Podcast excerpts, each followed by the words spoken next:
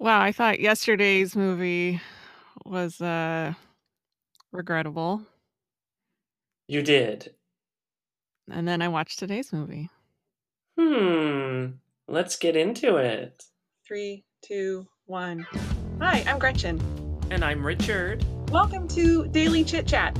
Join us every weekday as we talk about what's streaming, What we're loving, where we're going. and maybe some obscure references.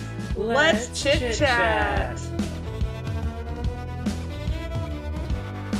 This is called New Year's Eve, a 2011 American romantic comedy film directed by Garry Marshall. Yeah, it's a mystery that a movie this weird was directed by someone like Garry Marshall, who I associate with with good things, but um what else has he directed? Garry Marshall was the producer, screenwriter, and actor, best known for creating Happy Days and its various spin offs. He developed Neil Simon's 65 play The Odd Couple for television. He directed Pretty Woman, Beaches, Runaway Bride, Valentine's Day, New Year's Eve, Mother's Day, The Princess Diaries, and The Princess Diaries 2. I knew he had some good things in his resume, but I knew that he had this weird spot for these holiday movies that have no good reviews. Right. I imagine that these films are carbon copies of different holidays based on the movie Love Actually. Do you feel like that?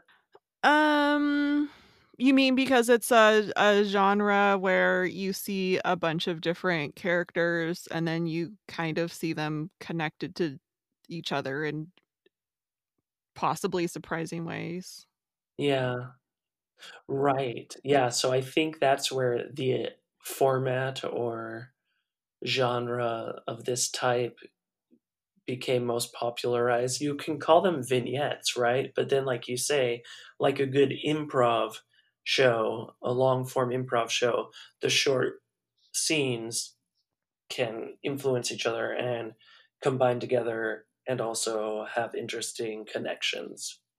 The only movie that I've ever seen successfully pull off this style is a movie called Playing by Heart, which came out in the late 90s. Hmm. That's the only one that I've ever actually enjoyed of this uh, vignette style with uh, a red a red piece of yarn connecting people on a bulletin board in the screenwriter's mind kind of style. I might check that out then because I didn't hate this movie, but I went in with very low expectations. And I felt like the beginning of the movie and the middle of the movie weren't that interesting, but it kind of grew on me. And so by the end, I was actually a little bit emotionally invested. But I think I had to really gear myself into it by setting my expectations low. And then if it did anything successful as a movie, like proving that it is a motion picture, I would be satisfied.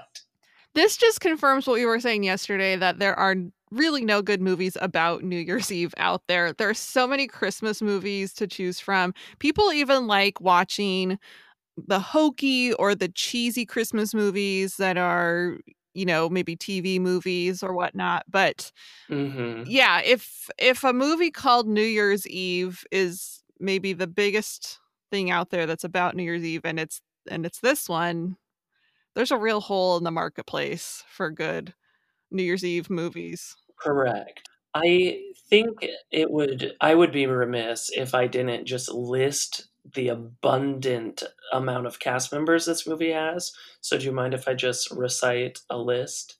Hit it, Rockapella. I had a little glitch, but I'm going to assume you said yes. I said yes in a very funny and clever way, and I'm so sorry that you missed out on that. We'll see if it if it came out in the uh, edit or not. Okay, so the list is ba ba ba Halle Berry, Jessica Biel, Jon Bon Jovi, Abigail Breslin, Chris Ludacris Bridges, Robert De Niro, Josh Dumal, uh, Duhamel, uh, Zac Efron, Hector Elizondo. I'm bad at reading names. Katherine Heigl, Ashton Kutcher, Seth Meyers, Lea Michele, Sarah Jessica Parker, Sarah Paulson, Michelle Pfeiffer, Til Schweiger, Jake T. Austin, Hilary Swank, Sofia Vergara, and did you notice one that wasn't even listed? Um, we have Who's the Boss Girl and Charmed Actress herself, Alyssa Milano, also is randomly in this movie.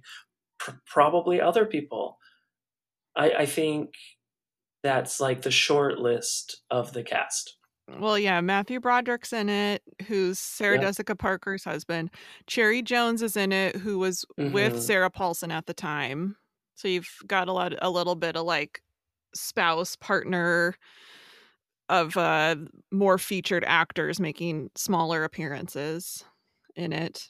And Uh, oh, oh, there's n- people that weren't on that that list too. Um, Yeardley Smith. Oh my gosh, yeah, Yeardley Smith. See, I liked her. She stole, she stole the show. yeah, that made that made up for a lot of the riffraff. Yeah. Oh, Cary Elwes has a small part in it too. Yeah, so uh, literally, I named a hundred names, but there are closer to two hundred people in this movie.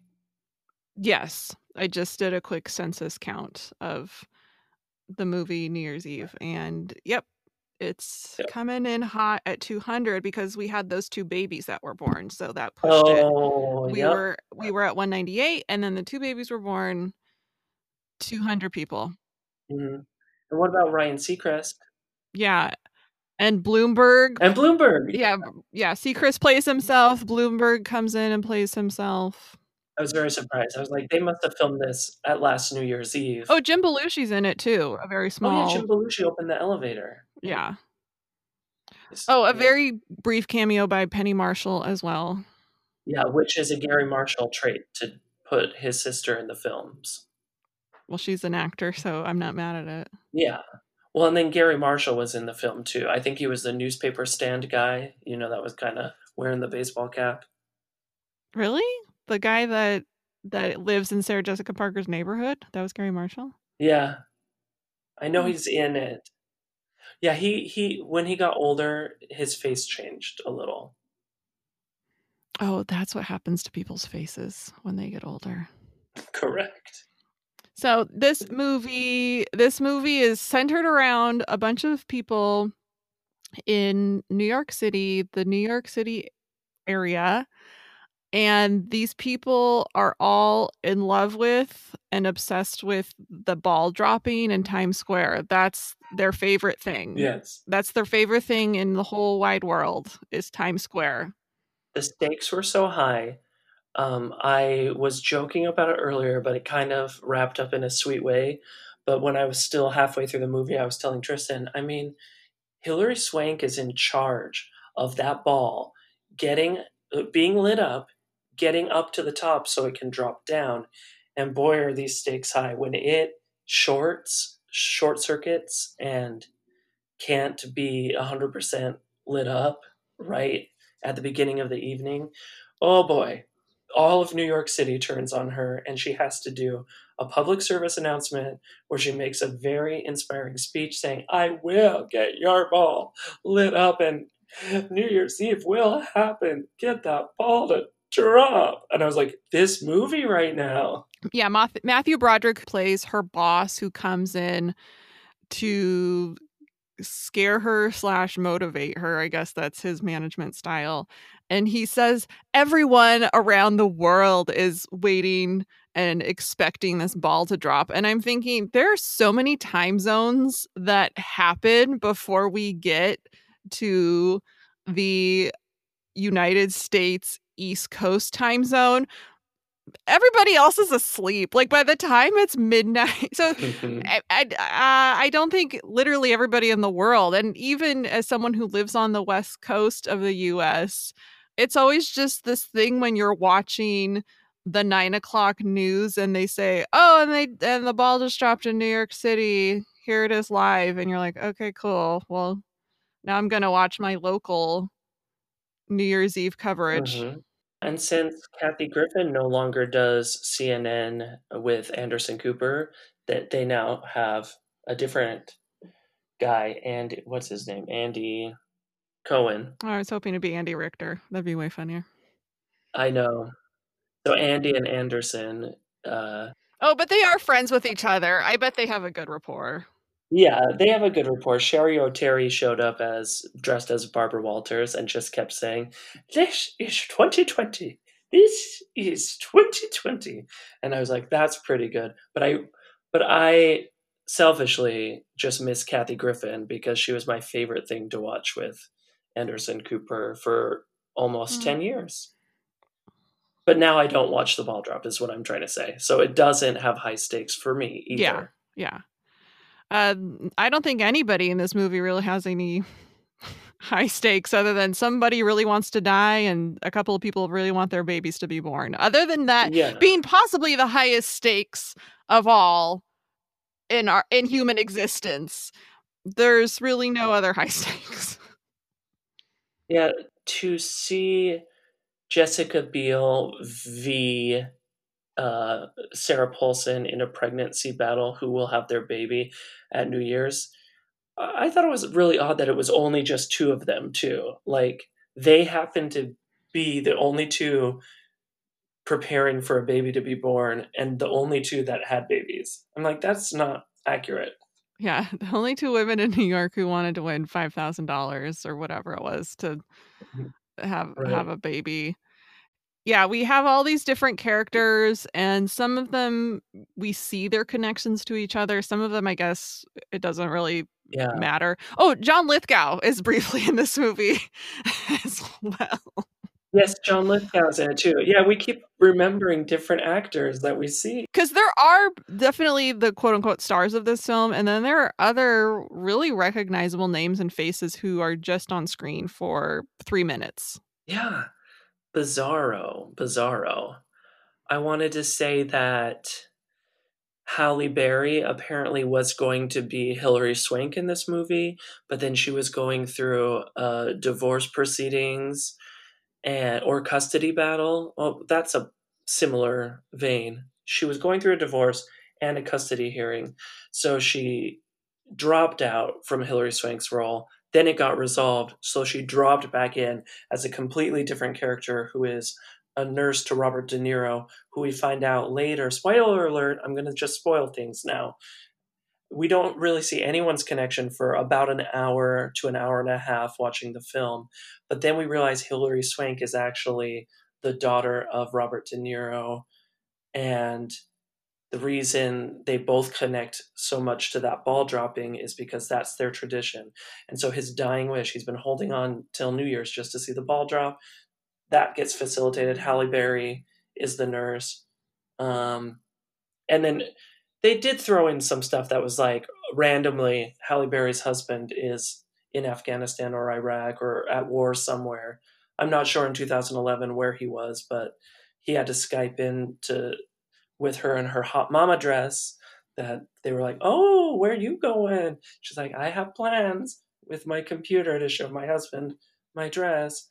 So there was lots of emotional things. I thought maybe the most emotional thing for me was I don't know why did I cry? I cried at some point. I remember crying. Uh, was it when they figured out the perfect way to throw confetti? Just let it drift from your hand. Don't throw it.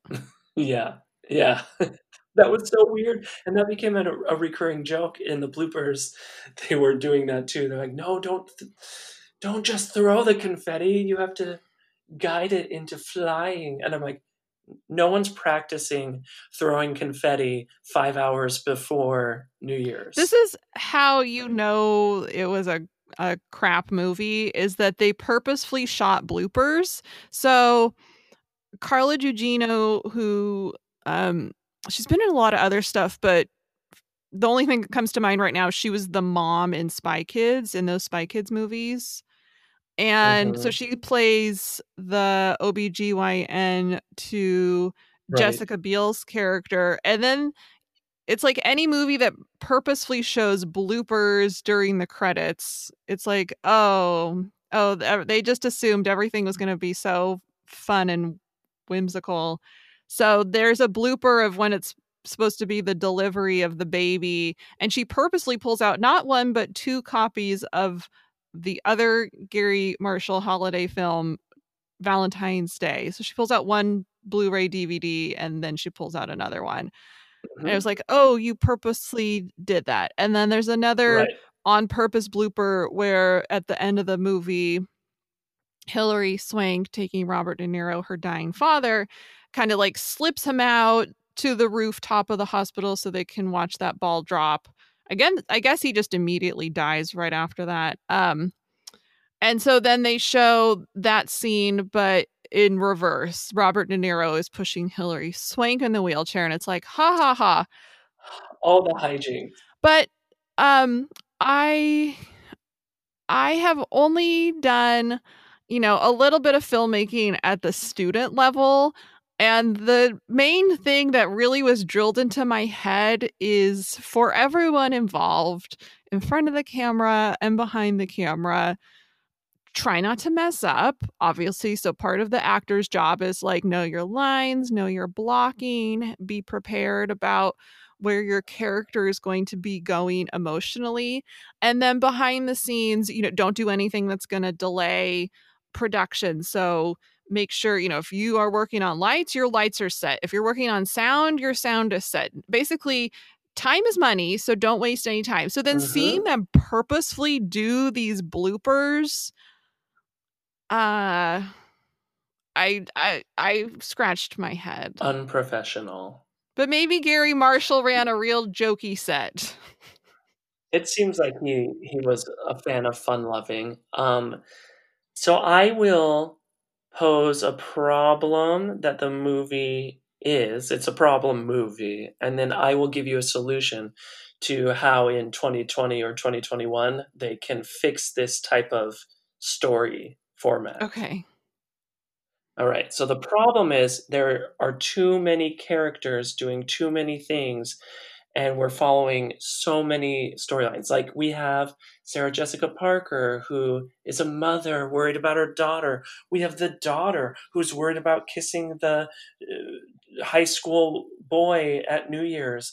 We have Ashton Kutcher and Lea Michele stuck in an elevator, hijinks. Oh my goodness.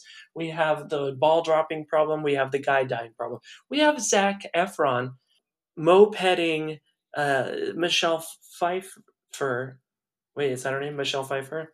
All around town with her bucket list. And I assumed that we would find out at some point that she's about to pass away or something. But I don't know if they ever really explicitly said she was dying or if that's something that I, yeah. So I was like, is she dying? Is this why she wants to do her bucket list? And Zac Efron uh, kisses her at midnight and she's like, I'm twice your age. And I'm like, you're three times his age. Stop lying. Michelle Pfeiffer. I don't know. Michelle Pfeiffer is like 70? she probably is 70, right? No! I don't know. Rude. So rude. I'm not trying to be an ageist. She looked amazing. She looked younger in this movie than 10 movies previous that I've seen her in. In um how does she turn into Catwoman? She gets bitten by a radioactive cat. Anyway, before she turns into Catwoman, she's like like this very Something like that. nerdy, reserved woman. That's who she was this entire film. She was a very reserved Oh, yeah. woman who was kind of frumpy. I wasn't mad at it though, but they never explained She's 62. they never explained why she had a change of heart. Um so she's 62 right now. She's 62 right now. So back then she was younger. So 62 take away she was probably twice his age. 9 is uh she would have been 53. Yeah, yeah, yeah. So I was being really mean and I didn't mean to be mean. You were. I was being very mean. I'm sorry, Michelle Pfeiffer. I'm sorry. To no good reason because I've never heard anything bad about Michelle Pfeiffer. No. She's the one who sang Cool Rider in Grease too. Yeah, a lot of people like Grease 2 better than Grease 1 because of Michelle Pfeiffer. And Well, that's ridiculous, but Cool Rider's just a really good song. yeah. Uh, now I feel bad. But yeah, they never say what mo- what motivated her character for this change. I would have accepted something like I'm turning 50 next month. I don't want to live my life like this anymore. I would have accepted something like that. It didn't have to be that she yeah, was that would have made more sense. dying or or something extreme. But I just thought I thought we were gearing up for something like that, but we didn't get any good reason.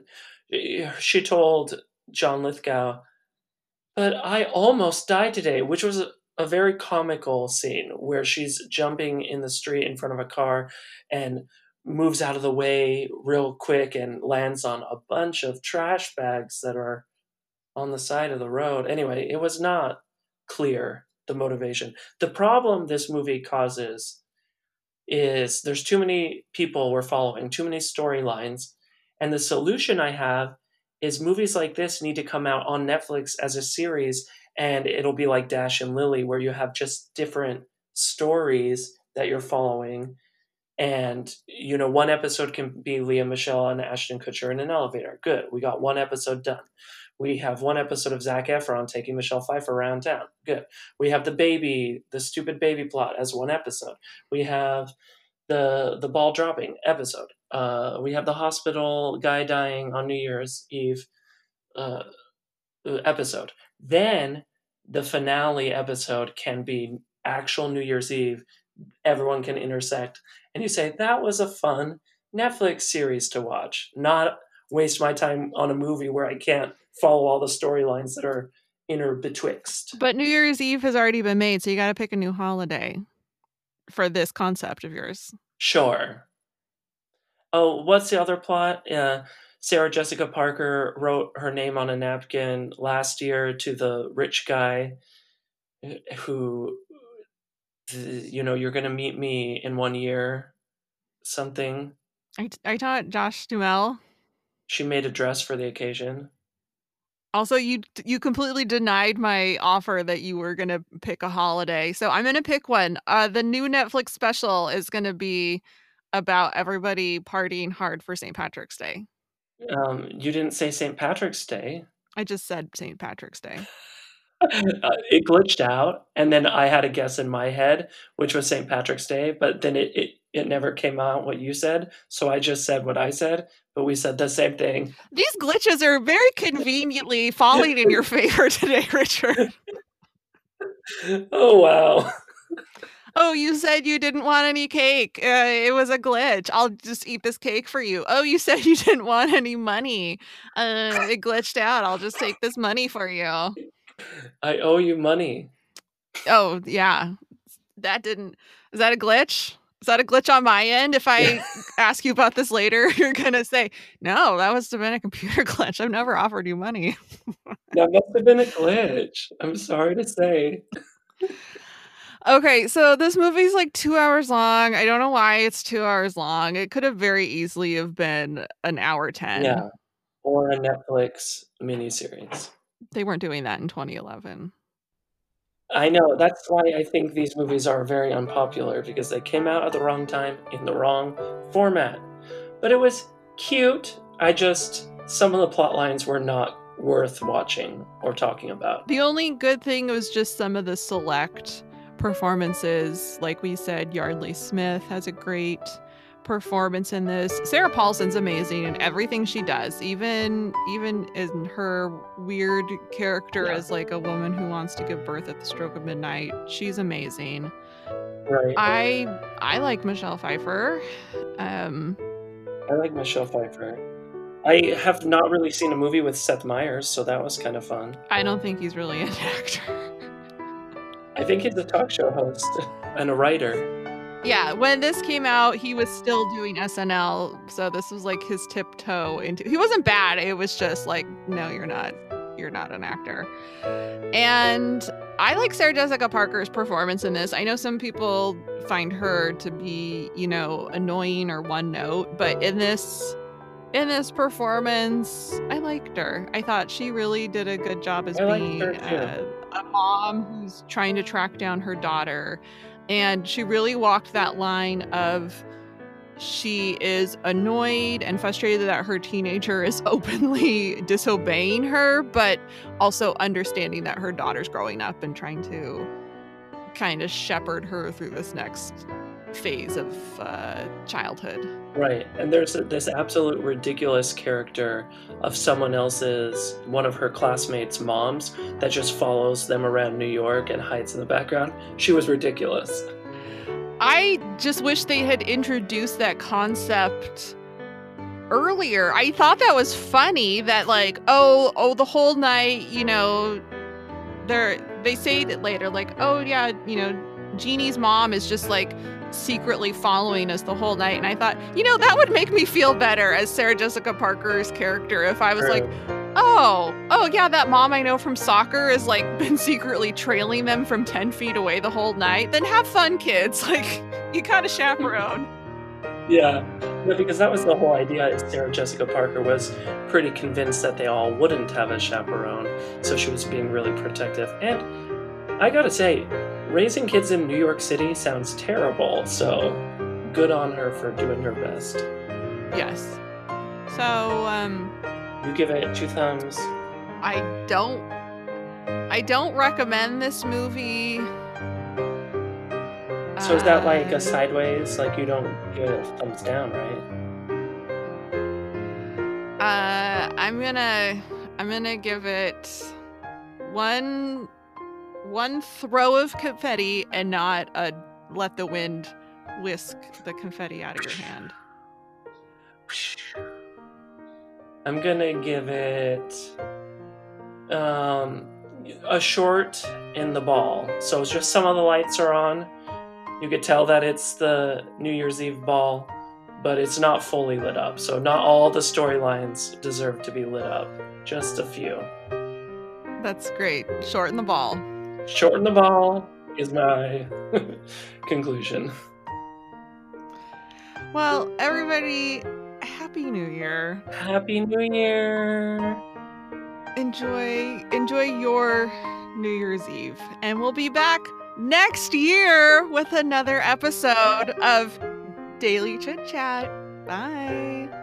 Oh, see you next year. Bye.